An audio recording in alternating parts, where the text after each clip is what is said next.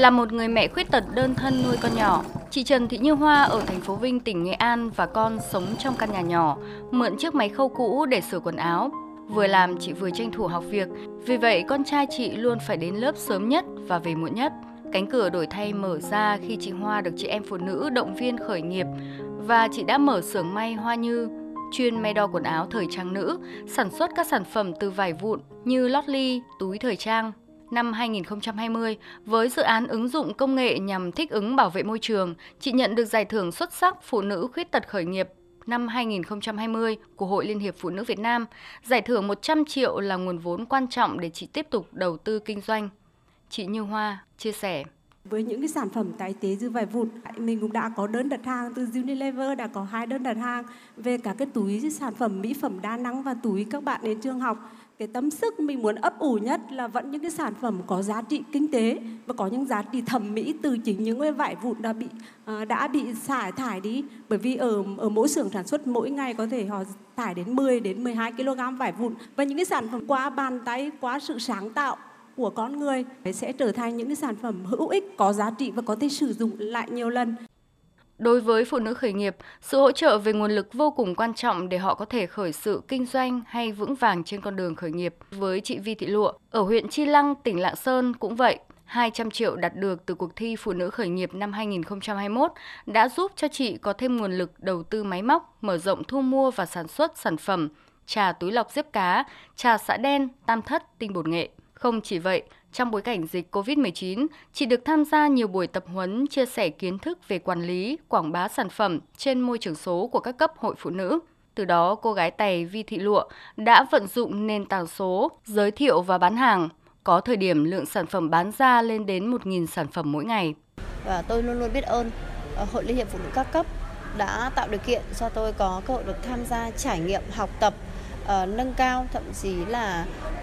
nâng cao cái năng lực và có cơ hội để được nhìn xa trông rộng và tiếp cận nhiều các cái doanh nghiệp lớn. Và mỗi lần tham gia cọ sát như vậy thì em đều để lại những cái ấn tượng tốt, sau đó thì nhận được sự khích lệ, những cái chứng nhận, những bằng khen, và từ đây thì tiếp tục sử dụng những cái hình ảnh, những cái để gia tăng thêm và khiến cho khách hàng yêu quý sản phẩm của mình, và thành công bắt đầu đến từ đó.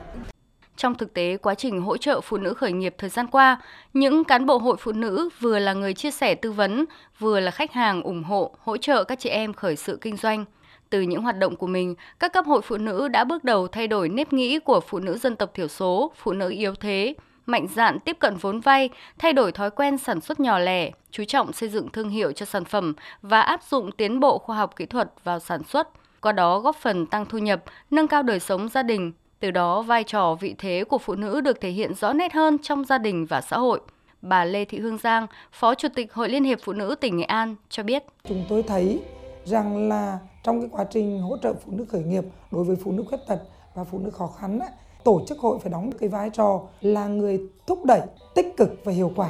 để họ vượt lên chính mình. Nhận thấy phụ nữ khởi nghiệp không nằm ngoài xu thế chuyển đổi số chung của đất nước, Hội Liên hiệp Phụ nữ Việt Nam đã có nhiều chương trình hoạt động để phụ nữ khởi nghiệp tiếp cận nền kinh tế số. Ngoài các lớp tập huấn để chị em làm quen với kỹ năng cần thiết, hội còn hỗ trợ tiếp cận các sàn thương mại điện tử, kết nối mạng lưới các tư vấn ở Hiệp hội Thương mại điện tử. Qua đó, chị em học cách kinh doanh, giới thiệu các sản phẩm trên sàn thương mại điện tử. Bà Nguyễn Thị Minh Hương, Phó Chủ tịch Hội Liên hiệp Phụ nữ Việt Nam cho biết, bên cạnh các chương trình của hội, quá trình thực hiện đề án 939 của Chính phủ về hỗ trợ phụ nữ khởi nghiệp do Hội Phụ nữ là đầu mối tổ chức thực hiện, luôn có sự đồng hành của các bộ, ngành trong các hoạt động.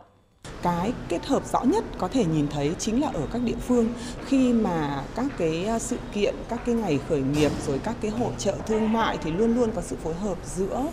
các ngành và Hội Liên hiệp Phụ nữ Việt Nam để mà hỗ trợ cho chị em tham gia các cái hoạt động đó. Thời gian tới thì đối với lại đề án 939 thì hội vẫn sẽ tiếp tục hỗ trợ phụ nữ tiếp cận với lại thị trường, nhưng mà chúng tôi sẽ tập trung nhiều vào các cái kinh tế tập thể, phụ nữ khởi nghiệp trong các cái lĩnh vực ứng dụng công nghệ cao và hỗ trợ phụ nữ phát triển cái mảng nông nghiệp xanh, nông nghiệp sạch để nó phù hợp với lại cái xu hướng phát triển xanh và bền vững hiện nay. Chỉ tính riêng thực hiện đề án 939 của Chính phủ về hỗ trợ phụ nữ khởi nghiệp, 5 năm qua đã có 13,6 triệu phụ nữ được nâng cao ý thức về việc làm và khởi nghiệp. gần 200.000 cuộc tuyên truyền hỗ trợ, gần 64.000 phụ nữ khởi sự kinh doanh, hơn 50.000 doanh nghiệp của phụ nữ mới thành lập được tư vấn hỗ trợ phát triển doanh nghiệp. Có thể thấy với các chương trình hoạt động của Hội Liên hiệp Phụ nữ Việt Nam đã phát huy tinh thần năng động, sáng tạo, dám nghĩ, dám làm, tự tin khởi nghiệp tới các tầng lớp phụ nữ, từ đó phát triển mạnh mẽ phong trào khởi nghiệp trong hội viên phụ nữ, góp phần thực hiện thắng lợi mục tiêu phát triển kinh tế xã hội của địa phương.